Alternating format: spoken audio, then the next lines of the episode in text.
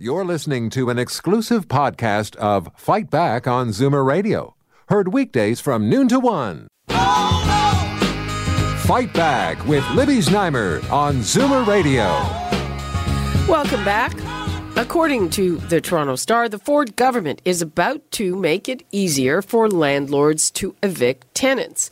The report says there's a proposal to shorten the waiting period for eviction orders from 11 days to 6 days and to allow for private bailiffs to remove unwanted tenants, which is something they could not do beforehand. The government says it's part of an overall strategy to increase the supply of rental housing. So, is this a good move, the right move to help landlords get rid of bad tenants who are gaming the system? Or is it a plan that would allow bad landlords to kick out tenants just so they could jack up the rent. I'd like to hear your take. I'd like to hear your situation if you're in rental housing and uh, what this might mean to you. You might be a landlord. The numbers to call 416 360 0740, toll free 1 866 744 740. And we're going to explore, of course, both sides of this issue. Uh, but it seems like landlord and tenant groups are, are so far apart, they don't want to be on together. So let's begin with Danny Roth with the Federation of Rental Housing Providers of Ontario. Thanks for joining us. Olivia, it's my pleasure. My, my parents are big fans of the brand, of the Zoomer brand, so it's a, it's a real privilege to oh, be here. Okay, thanks very much. Hopefully you'll be a fan too. So. Uh, so uh, I gather that uh, the government has been consulting you. You represent landlords, uh, apparently not just big ones, but some smaller ones as well. Yeah, absolutely. We've been in consultation with the government. Uh, they've obviously indicated uh, a willingness to look at the system. I think they share an opinion that the system is not working and that we have to find a solution that not only reflects the needs of landlords in Ontario, but equally importantly, the needs of tenants. Okay, so um, we've heard of cases of where you have bad apple tenants who game the system. What does it take right now to evict someone? I, I want to start by suggesting to you that, that I don't believe there's a landlord in Ontario who sets out in the start of the day hoping to evict tenants. You know, we're, we're in the business of operating full business, uh, full buildings that, that operate properly, that have good tenants who pay their rent every month. That, that's the goal. The goal is never to evict somebody. Uh, it's a misnomer to suggest that. Um, but there are conditions where the opportunity to ensure that our residents make uh, make good on their commitments, whether it's in terms of, of behavior or in terms of payments of rents, um, is when we have to go to the LTB. Uh, the options exist as well for tenants. That's the forum to deal with these matters, and sometimes it only requires an initial um, appeal to the LTB to get a tenant to pay rent or to LTB? change the landlord tenant board. Okay. Um, to change that behavior, uh, and frankly, if it's if that's what it does, uh, forgive me, if it does in fact elicit the behavior that we're all hoping for that creates better communities, then it's advantageous. The problem we have right now is the system is so backlogged, the system is so broken that you're not able to get the results quick enough that doesn't uh, that allows you to actually go ahead and see the changes that the system is designed to help facilitate. Okay, let's uh, let's drill down on that a bit in plain English. So sure. that means so first of all, how big a problem is it in in in general that there are I, will just call bad tenants people who damage your property, uh, behave badly, don't pay the rent. How big an issue is it? Uh, every time you have one of those tenants for a landlord, it's a big issue. Uh, but in terms of the impact across the province, Ontario's renters are, are, are typical Ontarians. So you have as many good tenants as you have good people in the province, as you have law abiding citizens. Um, and then unfortunately, you often have, uh, or you occasionally have, uh, bad actors. And we have to have a mechanism in place to deal with those people. It's not just, as I said, a question of not paying rent. Uh, if you're not cooperating with pest control, uh, measures that a landlord wants to put in place. If your behavior is such a way that it's offending or causing an interruption to the enjoyment uh, of your neighbors, um, those are things that the landlord tenant board has established to hear. Um, the problem, though, Libby, is that we don't have enough adjudicators, that the system is so backlogged in, in decisions that should take weeks in most other jurisdictions can take months in Ontario. Um, you know, in Toronto, for instance, add onto that uh, another two or three months just because of capacity issues at the landlord tenant board. All of those delays contribute to a system that is broken and should be fixed. Okay. Uh, just take me through the way things are now I'm a landlord, I have a bad tenant. How long is it going to take me? What are the steps that I have to go through right now? So, when we come to that point, we will file an application. Let's say it's for, for non payment of rent. Tenant has an opportunity, he receives that notification, and it goes towards, a, uh, towards the landlord tenant board. There's an adjudicator there, a decision is made, and an order is issued. The purpose, most often, of that order, from a landlord's perspective, is to obligate the tenant to pay the arrears. We're not looking to evict, we're simply looking to get the collection. Because what happens, particularly for small landlords who have a handful of units, maybe 15, maybe 20, maybe 50, the non payment of that single month multiplied by two or three or four is very dangerous in terms of the bottom line to that landlord. So that individual non-payment of rent is a severe problem for a lot of our members. We hope that the decision of the board then facilitates payment. If payment is not made, if the tenant does not uh, uh, uh, respond to the to the order, there's a further hearing uh, in which the order is then executed, and that tenant is then dealt with, uh, and an eviction order is then processed, and hopefully we are able to move that tenant out. But the delays that happen between the initial filing and when down the road worst case scenario happens can be months and months and months in a process that should take weeks.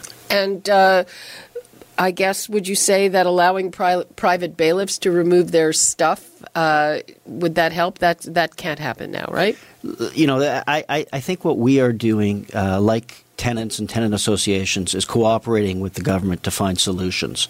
Uh, you know, whether that solution is enforcement, is in the rules and, and, and legislation affecting bailiffs, uh, I'll leave that to someone else to decide what the proper system is. I think what we are most pleased with is a government that has indicated, uh, officially and unofficially, a willingness to recognize that the current system is not working for landlords. And I should say, it's not working for tenants. Well, I, I, I'm sure that if there's somebody who is disruptive uh, and you hear them and, uh, you know, you smell the smoke that they're smoking or whatever the, the problem happens to be. Let's take a call from John in Burlington. Hi, John. Oh, hi. How are you today? Fine. How are you? Oh, not too bad, thanks. Tell us your story. Well, I had uh, a, a, tenant who deliberately um, didn't pay their rent. Uh, so I tried to work with them for uh, for a couple of months, but to no avail. But uh, changed the locks on the door, refused to give me a key, had to get the police involved.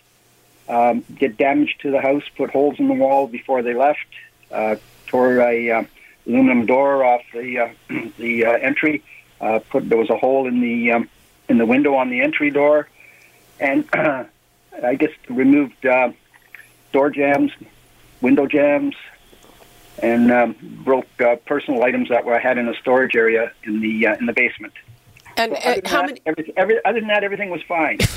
um, is do you have a lot of units you rent out, or is this just one place? No, I, I'm, I'm a, I was retired. My wife and I bought this as an investment, and um, it's um, just something that we were looking for, maybe a, for additional income somewhere down the line, or a, another place to move into. Um, we, um, uh, I guess, we we only have the one unit, and and this is the problem with the system because there's no mechanism to immediately address non-payment of rent or or damage to the property. You've got to go through the process through the landlord and tenant board, and it takes like months. Uh, can I? I mean, first of all, I mean just the aggravation for somebody who, uh, you know, just brought it as as stream of income in retirement. That alone would be enough. But but may I ask how much it ended up costing you to fix all this? Uh, um, it's not complete yet, Libby. Uh, we um, we're we're out about six thousand dollars now, and uh, and the meter's ticking. Well, what can I say, John? I'm I'm sorry to hear about that, but um, yeah, uh, I think it really uh, shines a light on, on the potential problems if, if you get one of those bad apples in. I think what I think what the Ford government should do is instead of uh, painting everybody with the same brush. There should be uh, separate regulations for people like myself who maybe have one, two, or three units, as opposed to the conglomerates that have multi-unit dwellings. It's an it's an interesting solution, John. Let let, let uh, Danny respond. Uh, uh, you know, the story that you're telling is a story that is similar to a lot of small landlords, and I and I appreciate the challenges, and I think it'd be fair in saying that when you and your wife decided to rent out space, you never got into that thinking, looking uh, to evict. I would assume you were just hoping to have a a good tenant who respected your home and respected the premises, and, and you did what you said you were going to do. Um, I can tell you, John, though, that uh, you know the scale is different uh, depending on the size of the landlord. Um, but the same struggles that, that you and your wife are facing with, with challenging tenants are faced by uh, you know the bigger companies as well.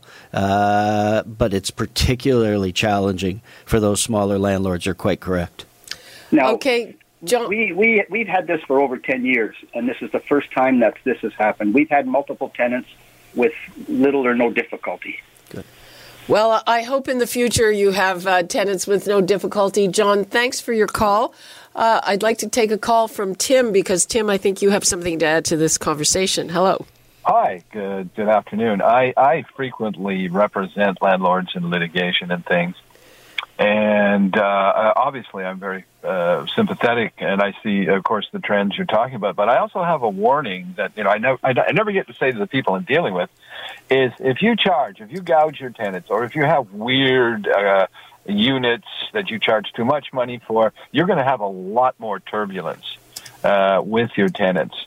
And uh, I, I've just noticed that the people that are seem to be uh, calling me time and time again are the ones that I believe are charging uh, above market uh, uh, rates, and uh, somehow you know people get into the unit and they go, "Well, this is pretty good," and then they realize after a while, or just perhaps they had bad judgment in the first place, and there's you know significant problems.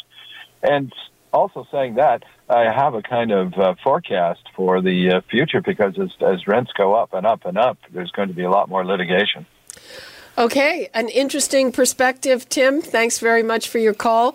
Uh, we're going to take a break now. Before that, uh, thank you very much to Danny Roth from the Federation of Rental Housing Providers of Ontario. We're going to take a break and we're going to get the other side from people representing the tenants. Um, as uh, Danny said, this isn't an official thing yet, but it's coming. And I'm sure we'll talk to you again. Danny, thanks so much for being with us. My pleasure. Thank you, Libby. Okay, break and then we're back. You're listening to an exclusive podcast of Fight Back on Zoomer Radio, heard weekdays from noon to one. Fight Back with Libby Znaimer on Zoomer Radio. Welcome back. Well, we were just talking to Danny Roth from the Federation of Rental Housing Providers of Ontario, and he confirming that the government has consulted with his group and others about changes to the Landlord Tenant Act. And uh, there, the reports say that the, the government is proposing to make it easier to evict tenants by shortening the waiting period and uh, allowing for private bailiffs to remove unwanted tenants. Uh, and the big issue seems to be, uh, you know, the amount of time it takes to adjudicate this. Uh, and so, for the other side of this, let's go to Kenneth Hale, and he is the legal director of the Advocacy Centre for Tenants of Ontario. Kenneth, welcome. Thanks for joining us. Good afternoon, Libby. So, um, what have you been hearing in your consultations with the government, and what do you think of this? Well, we had one brief meeting last Friday with them. We didn't get all these details that the Toronto Star managed to get, but we got the general drift of some of the ideas that the government is considering, and what we heard from them were sort of the same old tired ideas that the landlord groups have been putting forward for years speeding up the eviction process, bringing in private bailiffs, not giving people the chance to have hearings.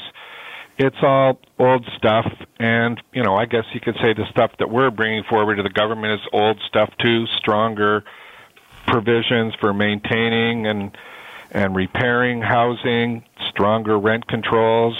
Both sides are putting forward their ideas, And I think the landlords kind of feel that their ideas are getting a bit more play than ours. Uh, well, let's just uh, deal with this issue. I, I, don't know if you were listening before. We we got a call from a caller. Uh, he's a retired person. Uh, they bought a house as an investment. Uh, they want to get a little bit of rental income, and uh, there was massive damage done to the house by the tenant before they could get him out, and he didn't pay the rent. So, I mean. Well, Assuming, I heard the part of the story where for 10 years he was running a successful business and making money. And every once in a while, every business gets a bum customer. That's part of business. And, you know, maybe some of that money he made in the previous 10 years, you don't get a lot of repairs done these days for $6,000. And you don't, you know, you don't, doesn't take too many months rent to rack up to $6,000. So it's unfortunate for that person, but he's in a business. He's making money for 10 years. He wasn't complaining about the system while he was making the money over the 10 years. So let's not get too carried away with So you're saying occasional... that that uh, tough luck if you get a, a bad customer, a bad tenant and they do damage or they don't pay the rent then uh, then you just have to absorb that. Well, we have a process. How, you know, we have a legal system that's one of the strong features of why we have such a good economy. And every element of the legal system takes time to resolve cases. You know, child custody, how important is that? You don't get a hearing the next day if you have a child custody case, and that's probably way more important than somebody's rent payments. So every business, every legal dispute, we certainly agree with Mr. Roth that the government should be appointing more adjudicators. We wrote to the Attorney General a couple of months ago and said, let's, you know, you really have to deal with this. They're starting to deal with it. They've appointed two new people. Um, but, you know, it, they have to work harder to get, delay doesn't work for tenants either, but speeding things up, the process, the way it works now, allows tenants some time to get their money together. They can contact social agencies, they can go to their bank, they can contact friends and family, get the rent paid, get the thing resolved. If the thing rushes through in five days or something, the tenant ends up out on the street, we end up with a social problem, and the landlord ends up with an empty unit that they can rent for more money. So we don't really think that speeding it up in any way is going to, you know, taking away the speeding it up by getting an appropriate number of adjudicators, great idea, but changing the rules so that every tenant is put in a tighter time frame is not a good idea. Uh, what about the other side of things? And we also hear about landlords uh, who get their tenants out on a pretext and then jack up the rent, or uh, they, despite new rules, they want to get uh, uh, use Airbnb, which can be a lot more lucrative than uh, renting to a constant tenant. Um, have you heard anything about protection against that? Well, the city of Toronto has has, you know, particularly an issue in the city of Toronto. It's an issue across the province, probably across the country. Toronto, and many countries, by the way. Every many countries, yeah. and you know there, we see you know there's good things about Airbnb, but it's not good when it's taking scarce rental units off the market. When people are sharing their homes, which was the original idea, maybe it's not so bad. But when units are not there that should be there, it all comes back to the shortage of affordable housing that we have, the failure of government programs, and you know the city of Toronto has tried to regulate it. It's been appealed. It's now being dragged out at the local planning appeals tribunal and meanwhile we're losing these units and we we don't have good plans to replace those units. Well, talking about dragging out, we just had that conversation in relation to the landlord tenant board. Right. Uh, well, I mean, there's yeah, I mean, those are important planning functions. You have to wait years to have your city's bylaws approved by the provincial body. I mean, it's another example of you know, we have to invest in the kind of legal infrastructure to make our system work, and that's you know, budget cutting doesn't encourage that. I'd, I'd like to just briefly address the private bailiffs too. Okay, sure, go ahead. Um, you know, what we're talking about is rather than the Attorney General's sheriff's officers coming and supervising the locksmith and the landlord changing the locks and getting the tenants out if they're still there, we're talking about having private companies on a for profit basis do that work. Now, I've been involved in this work for a long time, and I've never heard complaints from tenants about any kind of abuse or inappropriate behavior or rough treatment by sheriff's officers when they're being evicted. And it's, you know, most of these, many of these situations have are very emotionally fraught. There's family breakdowns and there's illnesses and there's reasons why these people are in this mess and they're being evicted. And the sheriff's officers have always been professional and courteous and done their job properly. I am really afraid that a private business that's trying to turn over as many cases as possible to make as much money as possible isn't going to provide that same sensitivity to these very fraught situations. So this is a proposal we've heard before. The liberals floated it and wisely they pulled it back. The landlords have been pushing it for years. I just think they think it's going to be cheaper for them and but what's the social cost going to be? And that's really what we have to look at with all these proposals. Not just the individual landlord and tenant, but who's going to pay the social costs of more if we end up creating more homelessness, if we end up creating more pressure on particularly low income people. Okay, let's uh, take a very quick call from Clay in Ajax. Hi, Clay. Hi, Libby. How are you? Fine. I'm uh, going to give you um, a little less than a minute. Okay, no problem. I was a landlord for years. I only get stung once in 10 years of my rental properties. I guess what I took exception to was the star, the, the way they had the headline that Doug Ford's going to create more housing. How is he planning on creating more housing when he's displacing one set of people and putting another people? And where are the ones that are displaced going? You know, it doesn't make sense why they'd say something like that. Uh, well, I, I can't speak for the Toronto Star. But does that make sense to you, Libby? Well, uh, you know, n- not really. And, uh, you know, all I'll say uh, in anyone's defense is that often the headline writers are very different from the people who write the story. You know, the sad part of it, uh, when, you're, when they're moving out from one place to another, the people that hold the place that they're moving out of are very, very happy to give them a good recommendation. Okay, thanks, Clay. That's that's a whole other issue. Uh, we're running out of time. Kenneth Hale, what would you like to leave us with? Well, I would just like to leave us with the idea that the landlord tenant system has to be balanced. In the market, the landlords have all the clout.